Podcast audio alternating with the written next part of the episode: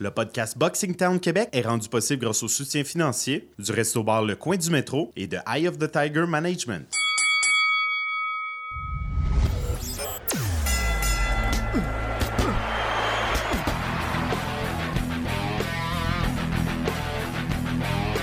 Vous écoutez le podcast Boxing Town Québec.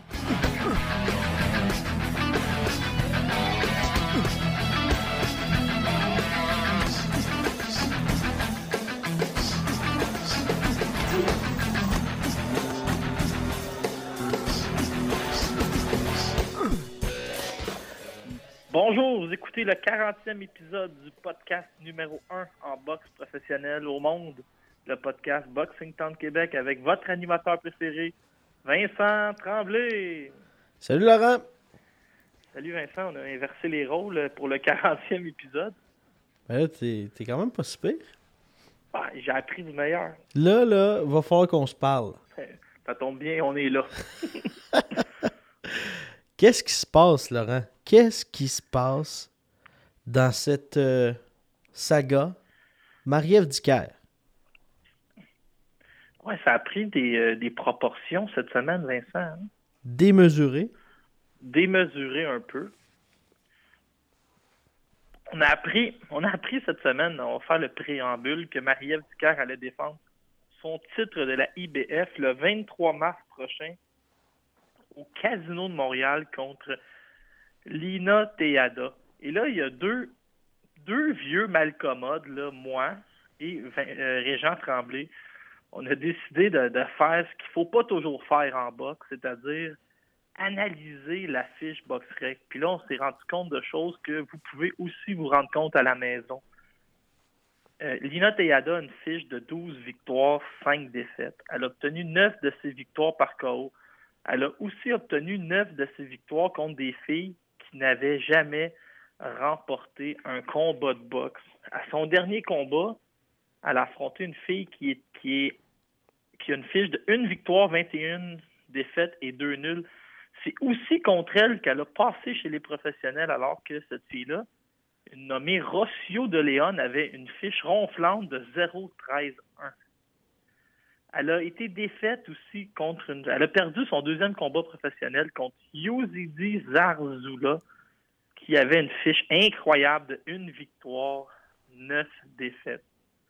Donc, euh, elle a vengé cette défaite-là, par exemple, euh, plus tard en carrière. Donc, on parle d'une fille là, qui a une fiche gonflée euh, à l'hélium, qui s'est déjà battue deux fois en championnat du monde chez les 140 livres. S'est battue contre Alicia Melina Coumer en, Angl- en Allemagne et contre Oshin Derieux en France. Contre, contre elle a gagné quelques rondes. Contre Derieux, elle n'en a pas gagné. Euh, sur les vidéos, parce que j'ai regardé les vidéos, ce qu'on peut voir, c'est une fille qui euh, essaye la main droite, puis après trois rondes, n'a plus beaucoup d'énergie. Euh, en gros, c'est ça le. Le débat, c'est que selon moi, cette fille-là ne devrait pas être impliquée dans un combat de championnat du monde contre Marie-Ève Dicker. Marie-Ève est complètement à un autre niveau, avec deux catégories de poids plus élevées que cette fille-là. Elle aspire à affronter les meilleurs au monde qui sont Anna Gabriel, Cecilia Bracus et Clarissa Shields. On parle ici, c'est un, c'est un sparring qui va être filmé devant le public. C'est ce que j'en pense. Puis euh, le problème, c'est quoi? Est-ce que Bon, en c'est. C'est, le peu d'adversaires à son poids? Parce que quand tu, tu vas sur BoxRec, Laurent, tu, t'aperçois qu'il n'y a, pas une infinité de, boxeuses euh, au poids de Marie-Ève. Faire attention à cet argument-là quand il est sorti par les gens de l'équipe de Marie-Ève. Parce que ça enlève beaucoup de lustre à sa ceinture de championnat. Si tu es championne du monde, il y a quatre championnes du monde, quatre associations. Il y a une fille qui, en, qui détient deux ceintures, Anna Gabriel. Il y a Eva Piatkowska qui est championne de la WC, WBC. Et il y a Marie-Ève. Donc, tu as trois filles. Si on en est à réduire le bassin à 15 ou 16 filles, comme on semble vouloir nous le dire, euh, c'est pas vraiment compliqué d'être championne, du monde. Je veux pas enlever euh, à l'exploit, mais êtes-vous vraiment, vraiment en train de nous dire qu'il y a 15 filles qui peuvent se battre à 154 livres? Si oui, euh, moi, je trouve que ça enlève un peu au championnat. À 147 livres, il y a peut-être plus de filles. Il y en a à 140. Mais il y a un proverbe, Vincent, très important en boxe. Les gens se rappellent souvent seulement de ton dernier combat. Donc, euh, Marie-Ève, j'espère qu'elle va planter Théada, puis on va on regardera de l'avant. Écoute, moi, il n'y a personne qui me force à acheter un billet, fait que c'est pas. Je suis un peu, un peu déçu du niveau d'adversité, mais on se rendra pas malade avec ça. Mais surtout que ben Marie-Ève est plus première hein, sur Boxtrack. Je sais pas si tu as vu ça. C'est fait dépasser par euh, Michaela Lorraine, qui a annoncé sa retraite. Et Vincent, pour toi et pour les gens à la maison, allez voir Michaela Lorraine sur euh, Google. C'est une ancienne nageuse suédoise. Et quand, quand il y avait eu le face-à-face contre Cecilia Bracus, elle s'est fermé les yeux et elle l'a embrassé tendrement sur la bouche pour lui faire perdre patience. Et dans une autre photo qui est incroyable, c'est Calibre Robert Lévesque euh, photographie, elle verse une bouteille d'eau Evian sa tête à son adversaire pendant le face-à-face pour la, lui faire perdre la carte. Puis quand elle finit d'embrasser Bracus, quand Bra- Bracus se tourne, elle, claque une fesse pour ajouter euh, l'insulte à l'injure. C'est une fille euh, qui n'a pas peur de rentrer dans ta bulle puis jouer dans ta tête. Mais là, 43 ans et elle serait à la retraite. Mais elle a dit euh, si vous me donnez un montant d'argent dérisoire, euh, je m'en viens. C'est pas la première fille qu'elle embrasse, hein? Non, il y a une coupe de bec hein, sur euh, Google. Il y avait un boxeur hein, qui faisait ça. C'est pas Euh, oui, Gary a. Spike O'Sullivan? Je pense que oui, mais je pense qu'il a déjà donné des becs. Mais tu sais, tu t'es en perte de poids, puis là, l'adversaire est proche. À un moment donné, t'as t'as envie de tendresse, je pense que c'est normal.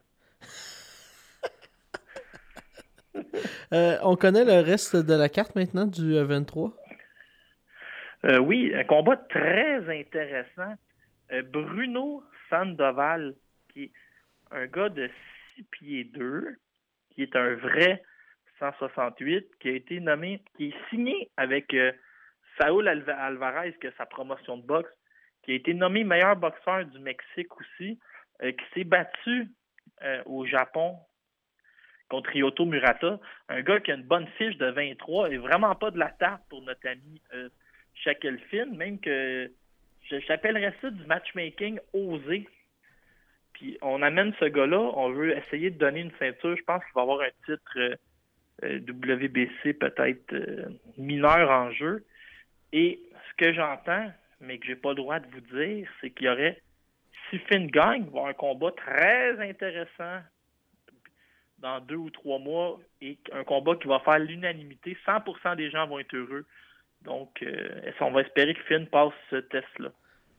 Il y a également Terry Ozia qui est sur la carte. Simon-Pierre Adieu donné. Wilfred C qui est là. Euh, Adam Yubi.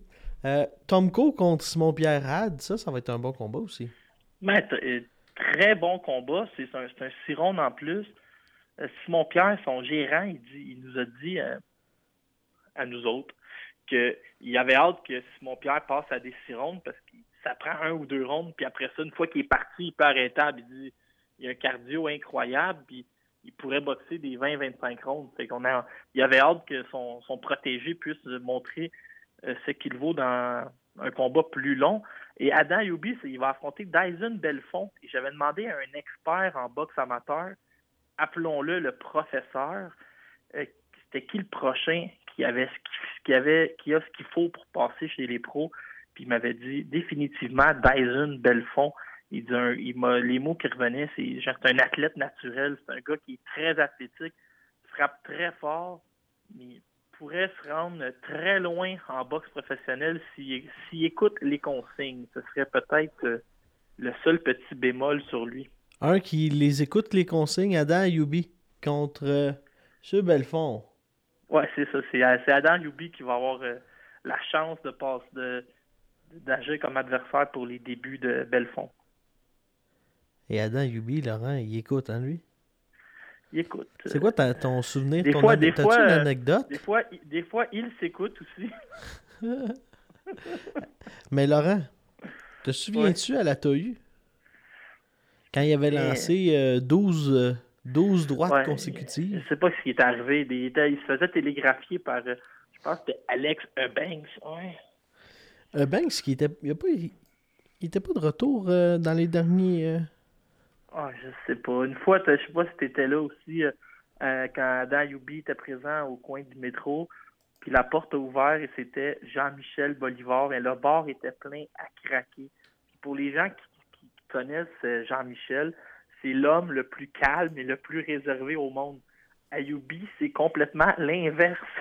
puis Ayoubi s'est levé dans le bar puis il a crié T'es le prochain, t'es le prochain, Ayoubi, t'es ma victime, tu vas être sur ma fiche. Et euh, Bolivar qui a haussé les épaules puis qui a dit c'est quand tu veux. J'aurais vraiment un calme exemplaire. Euh, sur la carte du 23, il va y avoir aussi Abed Almoti El Safadi, qui est un élève de Stéphane Larouche et les débuts pros de Louis Jourdain et Alexandre Lang ont dit de très belles choses d'Alexandre Lang qui, qui s'est rendu à plusieurs finales au championnat canadien. Pour ce qui est de Eubank, après vérification, il sera de retour le 6 avril. Donc, dans.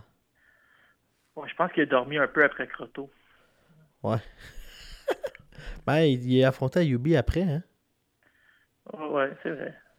Donc, euh, va affronter celui que tu connais très bien, Monsieur Risdill.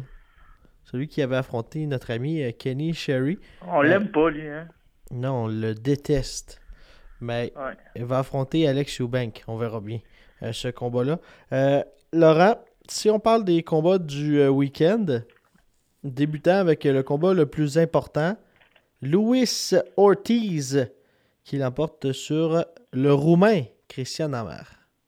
Ouais, le vieux Cubain euh, Luis Ortiz qui a 39 ans, comme je vous dis tout le temps, sur son passeport, il aurait 52 ans. C'est la, la rumeur qu'on entend le plus souvent.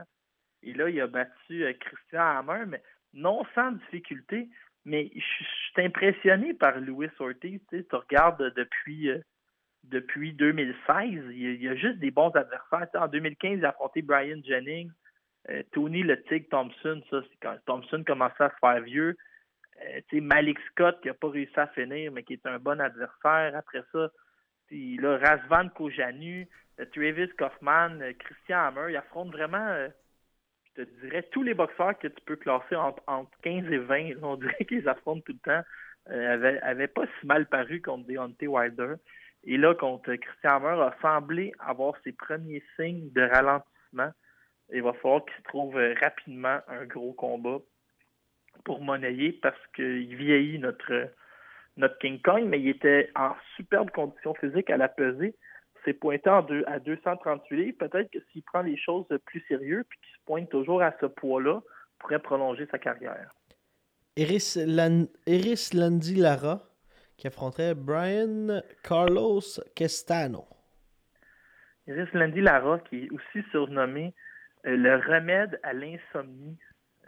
Iris Landy Lara qui a fait les combats peut-être les plus plates que tu as vus dans ta vie, mais qui a un qui a un talent qui est indéniable. là. Il affrontait Brian Castano pour une des nombreuses versions de la WBA. Castano, qui on salue nos amis français, hein, qui allé briser des fiches en France, il a battu euh, euh, Michel Soro et Cédric euh, Vitu. Un combat en deux temps où Castano est sorti très fort, a gagné plusieurs rondes. Lara s'est ajusté, a pris, a pris tous les rondes après la moitié du combat, même en fin de première moitié, semblait mener 6-4 et voguer vers une victoire. Et il a carrément laissé partir les, rondes de championnat, les 11 et 12. Ça finit qu'un combat nul pour la ceinture World. Euh, un bon combat, possiblement une revanche. Iris Landy Lara qui, qui, là, le, débat est lancé en fin de semaine à savoir si c'était le, le meilleur cubain de l'histoire, mais avoir fait le passage chez les professionnels. euh, On, on donnera, Vincent, notre liste dans un autre épisode. La déception du week-end, Lucas Brown. Ouais, t'as vu, je sais pas si tu as vu les images, Lucas Brown qui affrontait Kamil Sokolovski. Il avait l'air euh, dans une salle qui, qui avait l'air très prestigieuse, mais qui pouvait aussi contenir environ 45 personnes. Lucas Brown s'est ramassé euh, sur les fesses en commençant le combat au deuxième round, s'est relevé pour gagner une décision euh, qu'on déclare assez louche contre un adversaire qui avait une fiche ronflante, mais allez voir la fiche de son adversaire. Il y a, il y a son, il y a 6 victoires, 15 défaites, mais il a fait la limite avec à peu près juste des bons combats, juste des bons adversaires. C'est impressionnant de voir ça. même qu'à un point, j'ai même pensé qu'on pourrait peut-être amener ce gars-là contre euh, Arslanbek Makhmudov pour essayer de faire des rondes parce que il a vraiment il est resté debout devant tout le monde. Et là, oui. Lucas Brown s'en sort qu'une split des jeunes. Il devrait affronter euh, David Allen en Angleterre. Il a perdu contre. euh, Dans ses défaites, là, monsieur euh, Sokolowski, dans ses 15 défaites, fiche de 6-15-2. Laurent, il a fait euh, il a une, une défaite au point contre David Price. C'est pas rien. Ouais. Pas rien. défaite, il s'est fait passer le KO à son deuxième combat. À son deuxième combat, Laurent, il affrontait Dylan White, qui en avait déjà 11. Ouais, oui, il se complique la vie un peu. Là. Euh, Nathan Gorman, qui est un monstre, euh, qui est un, un des gros prospects aussi en Angleterre, affron- il l'a affronté à deux reprises. Ah non, il a affronté des bons, là. Ah ouais, je te dis, euh, peut-être que peut-être que ce sera lui la solution pour faire quelques rondes avec Arslanbek Makhmudov. Parce qu'on en reviendra, là, mais euh, je suis pas, cer- je suis pas certain qu'Avery Gibson, là, Ouais. ça Je passera sais pas le pas quoi premier. penser de tout ça. Les, sont les vidéos d'Avery Gibson pour euh, où dévoile sa stratégie. Là. Moi, ma, ma stratégie quand je vois Makhmoudov, c'est de courir dans l'autre sens. Non, mais je sais pas comment. Ça doit être tellement difficile de booker des adversaires. Si, je sais- Ben- si vous connaissez un boxeur qui dit Hey, Moi, j'y vais, puis je pense être capable de le battre. Même à l'entraînement, Marc, comme- comment faire? Ah, moi, j'aimerais ça payer pour voir les sparring. Peut avec pas le mettre contre Beterbiev. Teslenko. peut pas le mettre contre Teslenko, oublie ça. Non, non, mais à l'entraînement, quand ils font les, les sparring ensemble. Parce que, je sais pas si tu te souviens, il y a quelques années, on avait empêché les euh, sparring entre Alvarez et Beterbiev. Ouais. Euh, dans le temps que Jim était encore sur euh, sur le sur Jean Talon, sur Henri, pas loin d'Henri Bourassa, Saint-Laurent. Saint-Laurent, dans, dans le nord. Dans le temps que le Henri Jim était encore là, là, je peux te dire, Laurent, ça brassait. Ouais. Ça brasse encore pas mal. Non, ça brasse là, mais moi il me fait C'est peur. pour ça que Je pense qu'il te fait peur il aussi. prenait là. tous les sparring, comme ça, il réglait, il réglait les, Qui? les problèmes euh, entre boxeurs. Ouais, t'as pas le choix, mais là, à un moment donné, là. Je sais pas. On pourrait peut-être même. euh, non, j'aimerais ça, ça serait le fun de le voir, mais on- contre un boxeur euh, comme Makhmoudov, ce Sokolowski. Également, en fin de semaine, il y avait Andrei Rudenko. Oui, Agit Kabayel, qui, qui- qui est sorti très fort, qui a battu Rudenko. Kabayel, qui était à l'entraînement avec Yugi Fury, euh, le même camp d'entraînement où euh, Simon Kane était présent, il se préparait pour affronter Joseph Parker. À mettre sur votre à mettre sur votre radar euh, Agit Kabayel et même, je vais en nommer un autre qui a gagné un combat de semaine, Tom Schwartz, c'est tout du monde qui devrait un jour être dans les pattes de notre ami euh, Arslanbek Makhmudov. On commence à les surveiller déjà. Ah, time. The boys in the building. Here we go.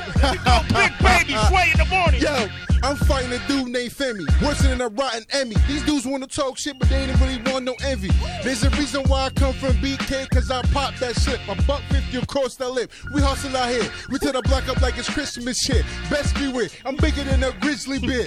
Niggas talking shit, you catch that clip. I make a bitch do a backflip. You hear this shit? From UK to BK. That niggas can't beat me. That niggas couldn't even see me on your TV.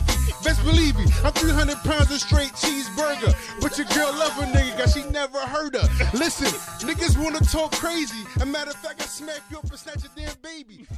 Hey Laurent, peux-tu imaginer ça? Une seconde?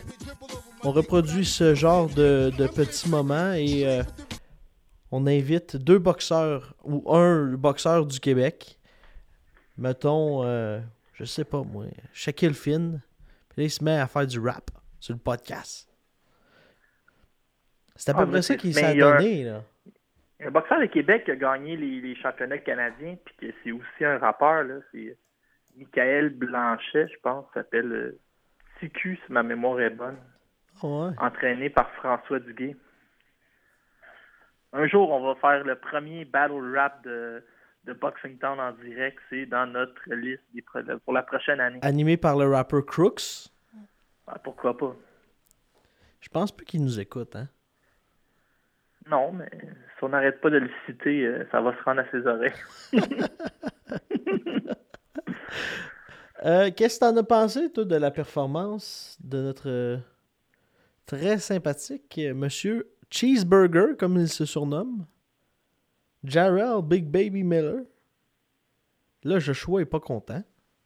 Ouais, le rap de, de Big Baby Miller, c'était incroyable. Mais on a beau dire ce qu'on voudra de ce combat-là, il y en a qui trouvent que le duel est inégal. Moi, j'achète ce combat-là, puis je pense que ça va être intéressant. Gerald, Big Baby Miller, il sait vendre un combat. hein. La poussée que, écoute, quand il pousse, lui, il pousse pour vrai à 320 livres. La poussée sur Joshua, l'intensité dans les, face-à-face, euh, c'est un combat qui, qui va se vendre tout seul, ça continue. Là. Moi, j'ai hâte de voir ça. Puis Joshua, cette semaine, il a déclaré qu'il veut arracher l'âme de Miller parce que là, Miller, il, est- il est rentré dans la peau. Fait que ça va être tout un combat. Peut-être même en dessous de sa peau? Ouais, je pense que c'est ça que je voulais dire. Comme les bébites, là. Ouais. Euh, Veux-tu qu'on discute d'un sujet, le sujet de Jean-Luc Legendre? Le texte de Jean-Luc Legendre qui, euh, qui a fait parler, qu'on vous invite à aller lire sur le www.rds.ca si ce n'est pas déjà fait. Qu'en as-tu pensé, toi, Laurent? le paradoxe de la situation en boxe. Mais en gros, euh, ça m'a un peu troublé, hein. Jean-Luc il il fait le constat que euh, je pense qu'il n'est pas le premier à faire, mais c'est celui qui l'a poussé aussi loin. Euh, on n'a jamais eu autant de talent au Québec, mais on est à l'époque où il se vend le moins de billets. Puis c'est un drôle de parallèle à faire. Tu me dis, euh, il y a énormément de talent, ça devrait fonctionner. Est-ce que la boxe est dans un creux de vague? Est-ce que la boxe est en train un peu de se réinventer avec les sites comme, euh, comme Punching Grace? Il va y avoir de moins en moins de monde dans les édifices, mais de plus en plus de monde à l'écoute parce que visiblement, il doit en avoir du monde qui écoute la boxe parce que tu regardes les contrats qui sont donnés, même aux États-Unis, euh, les gars font beaucoup d'argent pour, euh, pour boxer, ceux qui sont les, les, meilleurs. Je pense au contrat de Canelo ou Joshua, ils ne sont pas payés des pinottes. Puis là, je me demandais pourquoi on n'a plus des 20 000 au Québec. Puis, ben, on va encore frapper sur le même clou. Là. Je pense qu'il y a des combats que les gens voulaient vraiment avoir, puis qui n'ont pas réussi à avoir. Puis, je peux te faire la nomenclature. Stevenson contre Pascal, Stevenson contre Alvarez, Stevenson contre Kovalev. Prenez ces noms-là, mettez-les un peu dans l'ordre que vous voulez, puis on n'a pas eu tous les combats qu'on voulait. Et quand Bouté a affronté Pascal, le combat n'a peut-être pas été à la hauteur. Est-ce qu'il y a des gens qui ont y a des gens qui ont la mémoire longue qui se sont dit ce soir-là, j'ai payé 400 pièces, je me ferai plus repogner? Oui, ça existe. Je donner l'exemple de mon père. Il a déjà payé pour voir Hilton contre, pas Hilton, Ouellet contre Allison. Il s'est fait prendre, puis il croise, parle, mec, tu le croises, demande-lui, il ne rajoutera plus jamais un billet de boxe de sa vie. Fait que des fois, ça fait mal, ces, ces histoires-là. Mais j'ai hâte de voir, le contrat avec les Tigres va, va permettre au moins un gala au Centre Bell. Euh, J'espère un jour qu'on va avoir 20 000 personnes dans un dans un aréna ici, parce que c'est tellement magique, surtout quand c'est un combat à caractère local, puis les gens sont divisés entre les deux. Hier, je réécoutais un documentaire, puis je voyais Fernand Marcotte, puis Eddie Mello. C'était incroyable, les gens qui chantaient Fernand. Mais juste d'avoir plus que puis- 10 000. Ouais, ouais. Là, on Là, dirait que ça maintenant, passe. 8000, c'est comme un. C'est comme 8000, c'est comme un, un exploit de ce temps-ci. Puis, dans le fond, il y a 22 000 personnes quand le Canadien joue contre euh, les sénateurs d'Ottawa. Fait que c'est un peu. euh, J'aimerais ça que la boxe pogne autant qu'avant. Tu sais, le- l'engouement qu'il y avait eu, tu sais, même si c'est arrivé tard, là, buter Pascal, là, ça avait été. Ou euh, il y en avait eu là, du monde pour euh, Pascal Diacono au Centre Bell, le 1 et le 2. Ouais, dans ce temps-là, c'était 12, 14 000. C'était facile tout le temps. Facile, là. La Gatimania ou les combats de bouteilles, c'était. c'était- Les combats de bouteilles se vendaient très bien. là. Puis là, aujourd'hui, on n'est pas. euh, faudrait. La place belle, c'est une belle. C'est une, c'est une belle place, là. Mais tu regardes à la place belle avec Billy Joe Saunders, c'était un combat de championnat du monde. HBO était là, la sous-carte était de très haut niveau, puis on a à peine dépassé le, le 8000 billets. Puis Eye of the Tiger est quand même toujours raisonnable avec ses prix. Euh, moi, Je me rappelle, je m'étais acheté un billet, puis je pense que ça m'avait coûté euh, 45 dollars. Mais pourquoi? pas dire qu'ils vont vider ton, ton portefeuille. Pourquoi? Pourquoi t'es pas capable de. Pourquoi les le gens monde? sont pas capables de. Tu sais, c'est quoi que ça prend? Je suis pas si sûr pas- que si tu t'amènes Canelo, ça va être plein, là. Peut-être que peut-être que le monde aime plus ça, la boxe, Vincent. Ça n'a pas Peut-être d'allure. même, peut-être même du monde qui nous aime, nous, mais qui n'aime pas la boxe. Puis là, qui nous écoute euh, juste pour nous entendre. Nos parents. Ouais, ouais c'est, c'est, je m'en allais les nommer. D'ailleurs, merci à Jean-Pierre et Daniel de nous écouter. Semaine après semaine, Ouais. de partager le podcast. Des fois, là, ils font juste nous télécharger. Ça fait un de plus. Ils nous, écoutent- nous écoutent pas toujours. Dis pas ça, on va avoir des comptes à rendre. Ouais. Non, mais tu sais, c'est plate. C'est plate de voir que. Tu sais, on compare pas un sport à un autre, mais crime. Quand t'as. Tu sais, on, revient à ça, à, Place Belle, le combat de Billy Joe Saunders. contre- L'ambiance était. Il y avait de l'ambiance. C'est pas l'ambiance qui manquait, là. Allez juste voir un gala, même un, un gala de boxe amateur, au club de boxe 35 à Repentigny de Renan Saint-Just, c'est incroyable.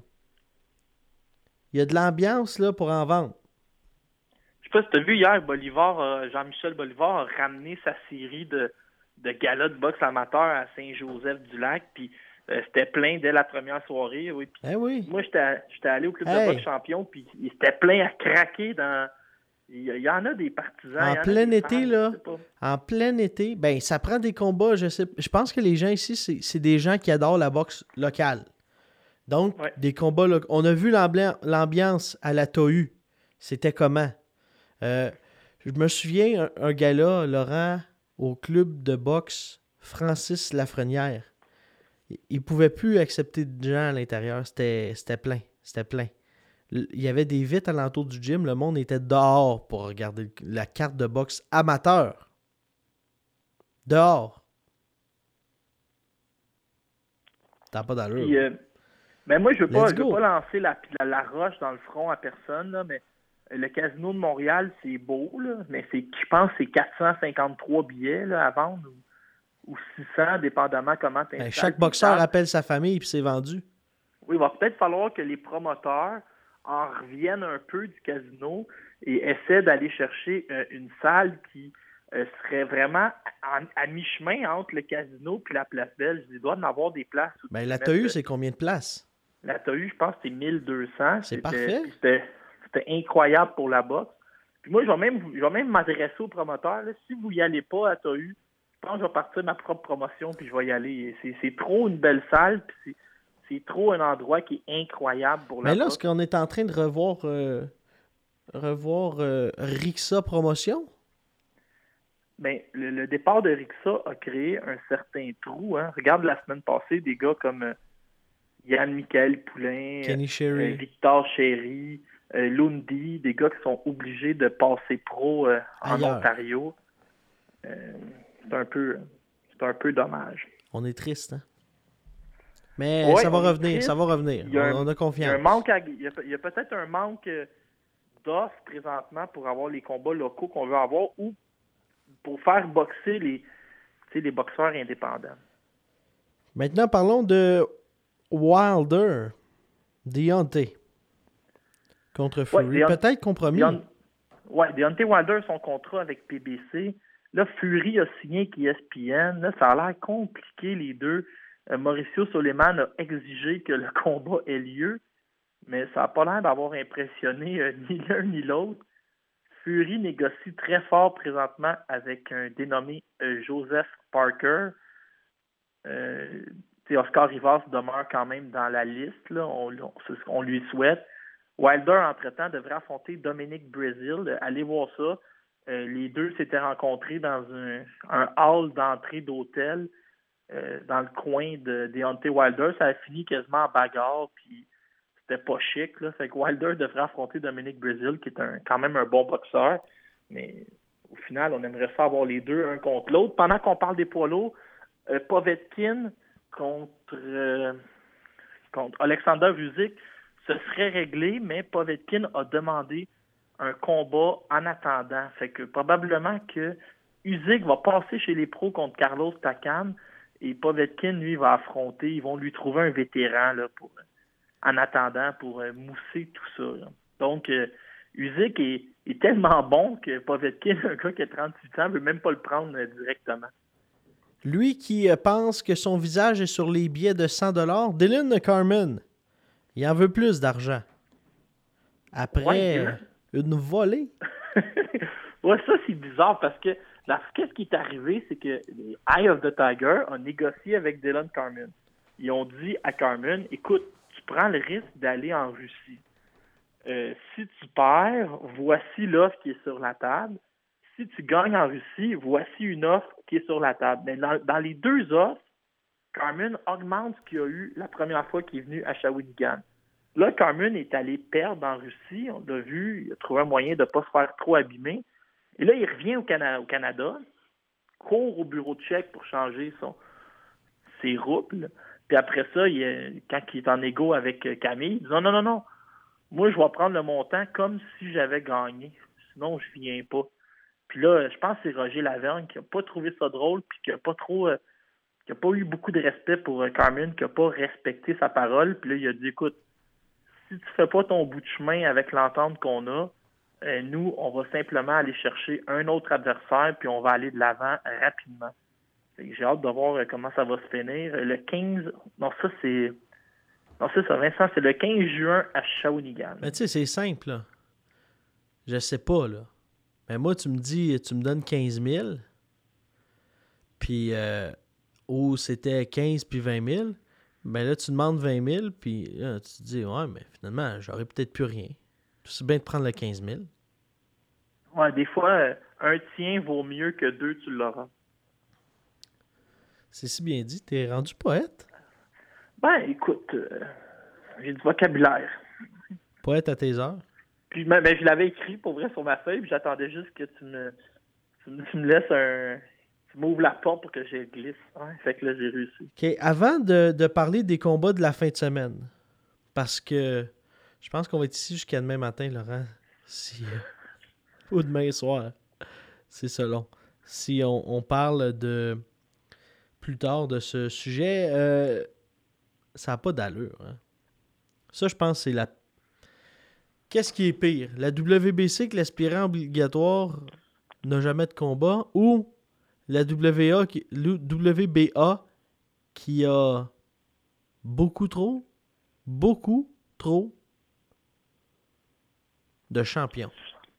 Ils ont-tu un champion en plastique aussi? Un petit peu, un petit peu euh, d'exagération, la WBA. Euh, je vais vous donner l'exemple des poids lourds. Anthony Joshua est champion WBA super. Ça, j'en ai déjà parlé. C'est quand tu es champion régulier, tu vas chercher une deuxième ceinture, on te, on te pousse au, au rôle de champion super pour t'empêcher d'avoir à défendre ton titre régulier parce qu'on sait que là, tu fais juste des grands combats. Fait que là, Joshua est champion super. Manuel Char est champion régulier. Pour ajouter l'insulte à l'injure, l'aspirant obligatoire Fresh Oquendo à la WBA attend depuis plus de trois ans et demi. Trevor Bryan est rendu champion intérim et Joseph Joyce est champion gold. Ça, c'est un peu étrange. Et j'ai une anecdote pour vous autres incroyable. C'est quelqu'un qui m'a fait penser à ça sur Twitter hier. La WBA, tu trouves ça ridicule, toutes les ceintures. Euh, euh, encore plus ridicule, la WBA a déjà classé un mort dans ses classements. Euh, Ali Rémy, qui avait une fiche de 25-0, 25 KO, 21 KO de suite au premier round. Il est mort le 23 mai 2015 et sa mort a été très médiatisée parce qu'il été il est mort euh, sous une bombe de l'État islamique au Yémen. il venait, il venait d'affronter quatre fois le même boxeur, un gars qui s'appelait Prince Maz. Et il est décédé, il avait 41 ans. Et au classement du mois de juin, la WBA l'a classé 11e par erreur. Il est apparu dans les classements de la WBA pour la première fois après sa mort. C'est- la, WBA, c'est pas la première fois qu'elle se couvre de ridicule. Maintenant, les euh, combats de la fin de semaine. On est parti a- pour un bout, là. Là, attends. OK, on va commencer avec euh, vendredi. Au Canada, il y a euh, cette carte Laurent Edmonton au euh, centre de convention d'Edmonton où euh, Mélanie Lubovac a eu toutes sortes de problèmes avec la commission athlétique. Euh, Ryan Ford se bat, Ryan Ford se bat plus. Euh, finalement, Ford se battra pas. Il y aura euh, José de Jésus Macias qu'on a vu à Montréal contre Francis Lafrenière contre Courtney Pennington. Non, non, non, Laurent. N'affronte pas une fille. Également, Flavio Michel contre Kane Aaron. Eric Taylor contre Ronaldo Hernandez. À chaque fois qu'on voit Taylor, c'est des- dans des combats qui. euh, J'ai l'impression qu'on veut qu'il perde. Mais Flavio aussi, hein, il n'y a, pas des combats faciles. On dirait Ah qu'on l'envoie toujours. Devin contre- Retty. on l'envoie contre la faveur du mois tout le temps. Et euh, pour euh, ce qui est là, de, de notre ami euh, Taylor, avait affronté deux fois. Javier Peña avait fait match nul. Arturo Lopez avait fait match nul. Et les gens sur place disaient tous que c'était un vol. Puis que c'était le Mexicain qui aurait dû gagner pour, euh, pour les deux fois. Donc, euh, peut-être que là, euh, on verra bien contre Ronaldo Hernandez, qu'est-ce que ça va donner. Il y a aussi les jumeaux Santoro qu'on a vu aux côtés de Mike Bossy, leur oncle, Edmonton, et un Ukrainien du nom d'Alexander Voitenko. Il y a. il y a rien d'un Ukrainien, là. C'est pas. euh, c'est pas le prochain euh, champion du monde, là, Laurent. là. Mais. euh, Hey, je, vais, je vais vérifier. J'ai fait euh, des vérifications avec un expert en boxe Il arrive de d'Europe où? Ah, de l'Est, mettons, puis il m'a dit Dites-vous que vous avez ramassé les meilleurs au Québec, puis là, lui, s'est rendu en Alberta. Ouais. Non, non, Laurent, c'est pas. euh, son premier combat, c'était contre Marco Antonio Cruz Gonzalez. Euh, la carte euh, qui était présentée au mois de décembre avec euh, Eye of the Tiger. Et euh, après sa victoire, il a décidé que lui, il se pétait un backflip. Mais au moins, il s'est pas blessé comme euh, le gars cette fin de semaine au UFC qui célèbre puis qui se dis- disloque l'épaule. Ben oui, c'est disloqué l'épaule en levant, en levant son poing en l'air pour célébrer la victoire. Ça n'a pas d'allure. Ah, il est pauvre imbécile, hein? Ouais, mais je me suis déjà je me suis déjà fait mal au dos en dormant. que- Ouais, ça, c'est ça, c'est pas fort. Euh, bon, euh, donc ça, c'est la carte à Edmonton. Euh, ben, garde, Laurent, on va mettre les résultats, là, mais je pense pas que ça va être... Peut-être faire un Facebook Live vu qu'il n'y a rien. là. Il y a Ben, y, a mal. des- il y a quand même deux bons combats. Là. Kane Flavio Michel. Flavio Michel. Ouais. on va le donner. C'est pour la scène canadienne. Sa famille est encore au Québec, donc on va, on va Ouais. l'encourager. Mais le reste, là, c'est pas, euh, c'est pas de la soupe de chez Subway ou du coin du métro. Euh, Laurent, les autres combats. Anthony Yarday contre Travis Reeves. Anthony, Anthony Yardé, c'est l'aspirant obligatoire de Sergei Kovalev. C'est le même type qui était euh, aspirant numéro ben, 1, si ma mémoire est bonne, à la ceinture de Beterbiev, puis qui a, il a dit ce qu'il faut dire. Il a dit non merci à Beterbiev. Yardé, j'ai lu sur lui cette semaine, ça m'a fait rire parce que il est bâti comme un cheval. T'as jamais vu un gars quasiment aussi musclé pour la division et il a jamais levé un haltère de sa vie parce qu'il veut pas que euh, veut pas être trop musclé puis que ça l'empêche de lancer des coups de tous les angles. C'est un gars qui est vraiment une génétique incroyable, mais qui a seulement quatre combats chez les amateurs. C'est que là, on a peur de Frank Warren, qui est son gérant, a peur de le gaspiller en l'envoyant trop vite contre des, des immenses défis. Mais lui, il dit qu'il est prêt. En plus, je pense qu'il a commencé à boxer à 24 ans. Euh, c'est un phénomène, mais là, ce qui risque d'arriver avec lui, c'est qu'il va être impliqué d'ici la fin de l'année dans un méga combat contre Sergei Kovalev en Angleterre, où Kovalev va commencer à faire euh, quasiment sa tournée d'adieu là-bas. Dan Dubois contre Kojanou. Daniel Dubois, c'est un monstre, mais c'est une famille de boxeurs. Tout le monde, tout le monde se bat. Son petit frère, euh, on dit souvent son petit frère de 13 ans qui est le, un des meilleurs boxeurs de la planète. Sa sœur aussi, qui est très bonne, a 16-17 ans. Lui, il est 9-0. Il a seulement 21 ans. Mesure 6 pieds 6. Allez voir les photos, là, c'est un. C'est un, un, un animal. À son dernier combat, il a battu facilement Kevin Johnson. Et là, on met, on met devant lui Razvan Kojanu, qui est un bon boxeur euh, roumain, qui a pas, pas mal paru. Il a quand même bien paru contre Joseph Parker, a très mal paru contre Louis Ortiz, mais euh, vient de faire la limite contre Nathan Gorman, qui est un, un autre phénomène physique euh, en Angleterre. Donc, combat euh, très intéressant pour situer Daniel Dubois, qui n'a que 21 ans. Callum Johnson contre Sean Monaghan. le kamikaze Callum Johnson, celui qui a fait quelque chose que pas grand monde vont se vanter dans leur vie. Il a couché Arthur Beterbiev et là, il revient contre euh, Sean Monaghan qui, on s'en rappelle, a déjà failli affronter Adonis Stevenson. C'était mort dans l'œuf. Monaghan qui est vraiment pas un grand boxeur. Euh, Callum qui... J'avais fait une prédiction, je vais la refaire.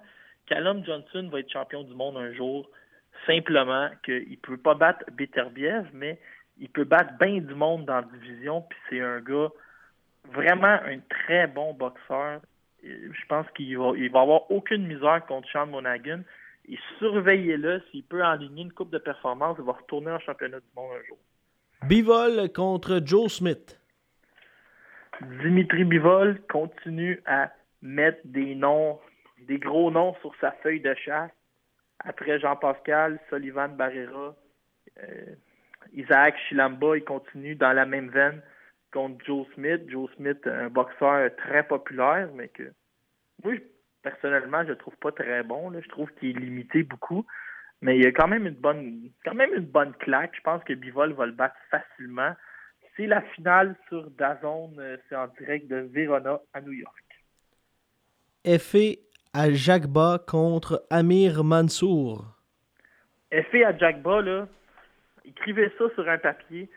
C'est le Deontay Wilder du Nigeria. C'est incroyable. J'avais écrit sur lui. Il y a plein de bons boxeurs qui viennent du Nigeria.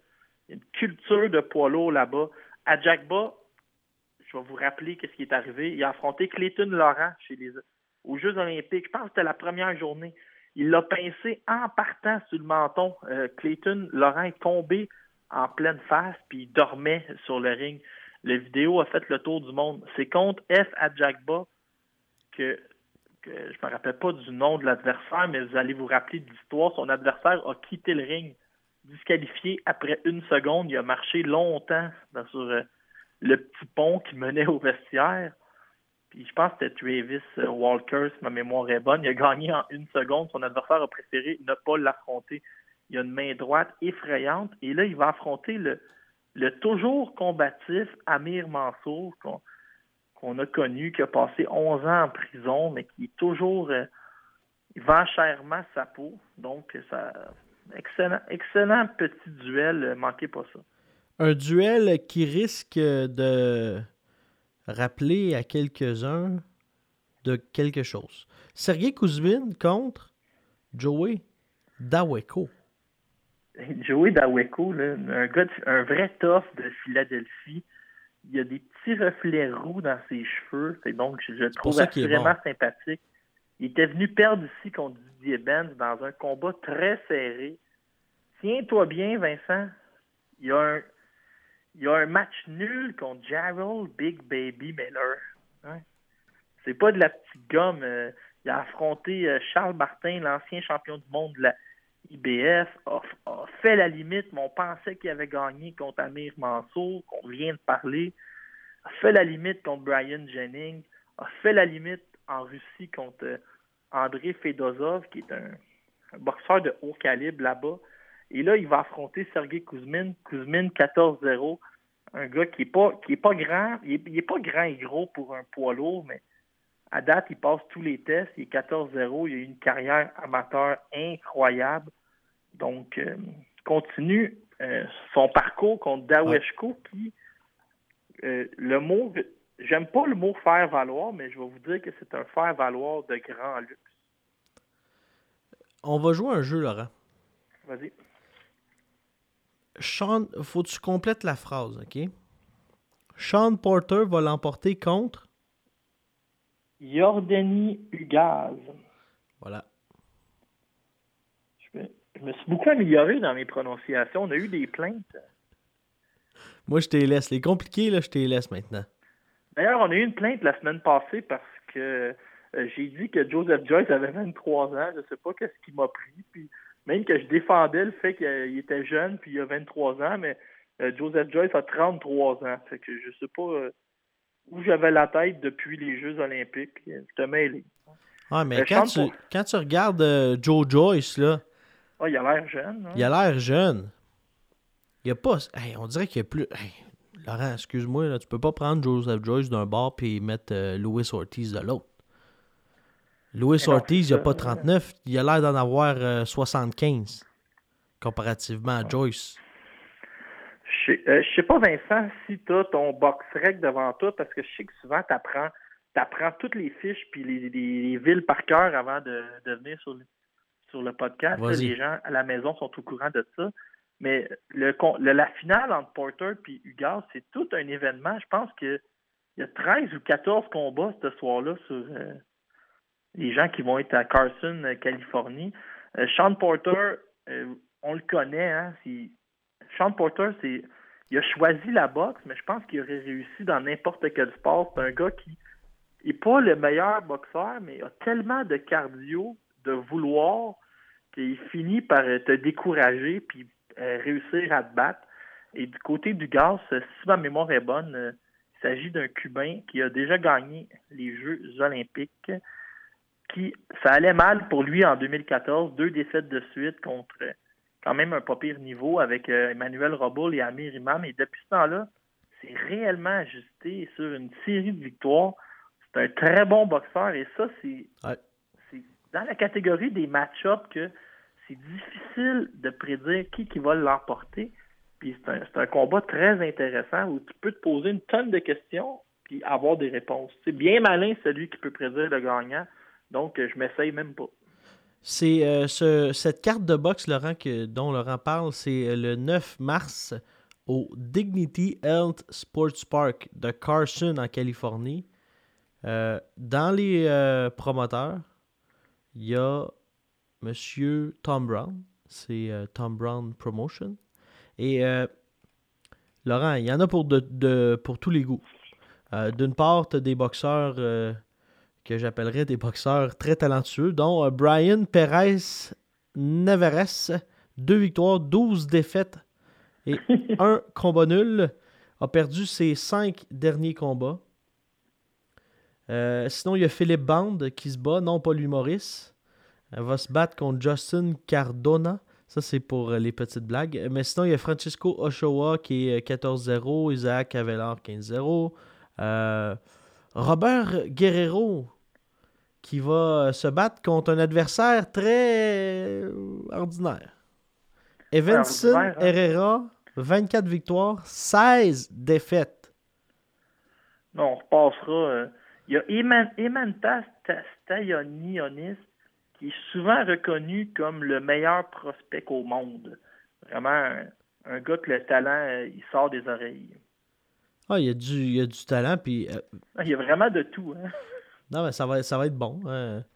C'est pour euh, les gens qui sont abonnés ou qui. Mais j'imagine que ça va être disponible, là, mais c'est sur Fox. Donc. euh, Mais non, il y a- Pour avoir du.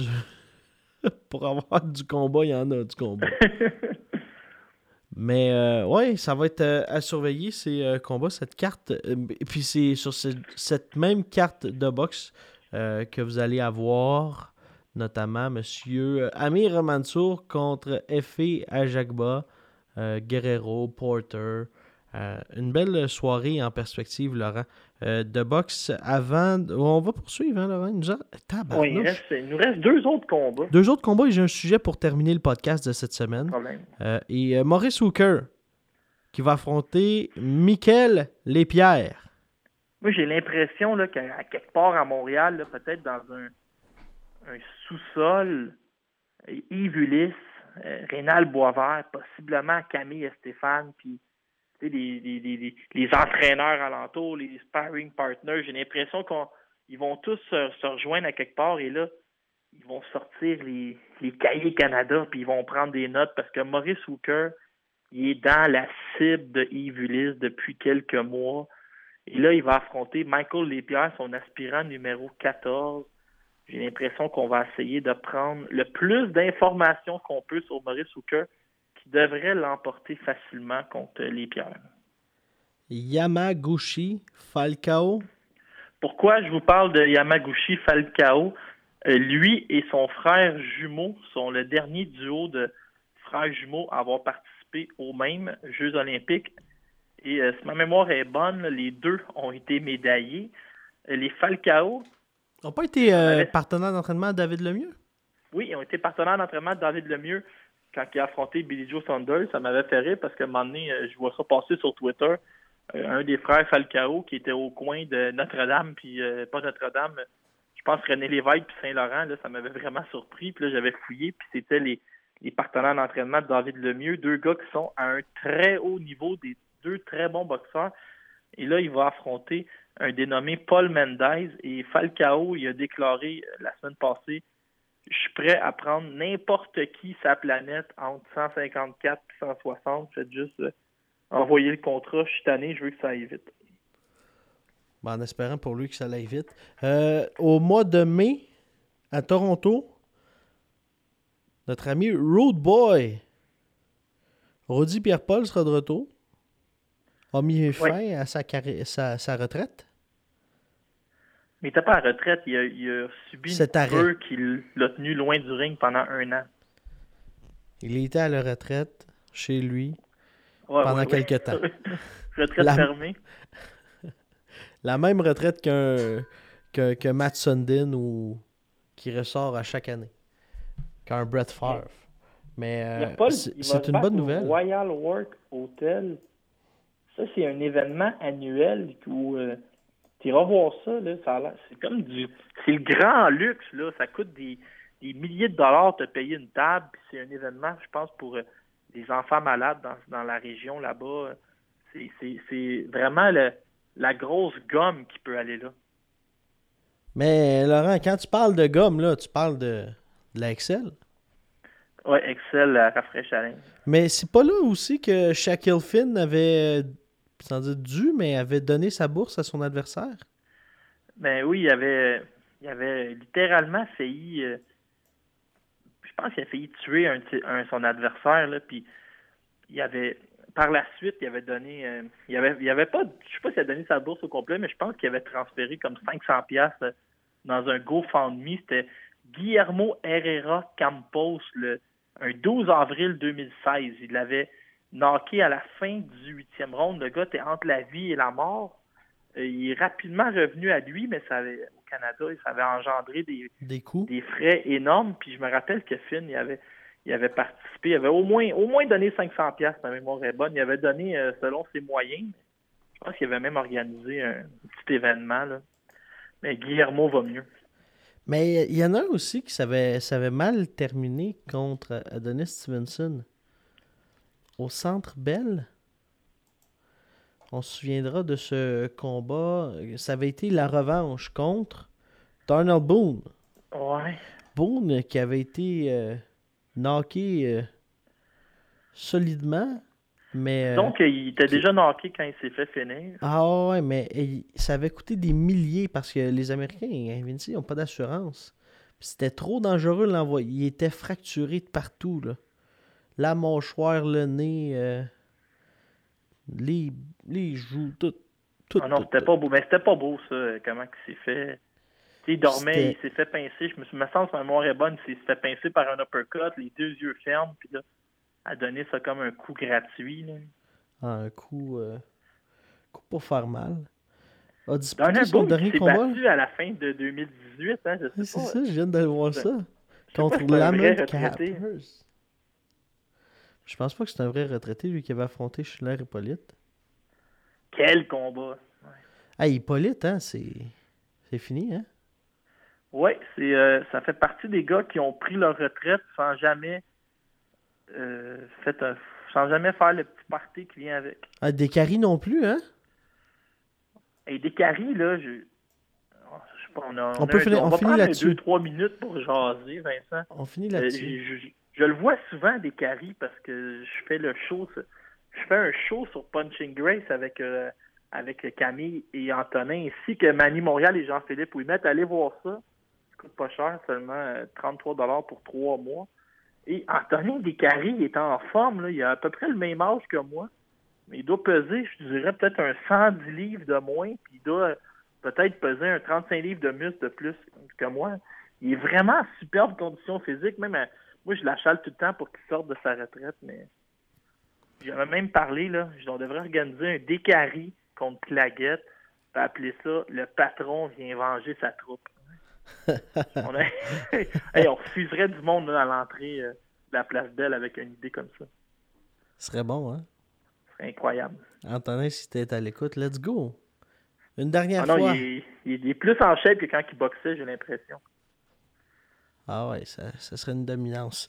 Euh, Laurent, on se reparle la semaine prochaine? Oui, imagine, là, quand, hein. quand c'est long comme ça pour présenter les combats du week-end, ça va être long pour présenter les résultats. On s'en excuse d'avance. Salut, là. Salut, à la prochaine.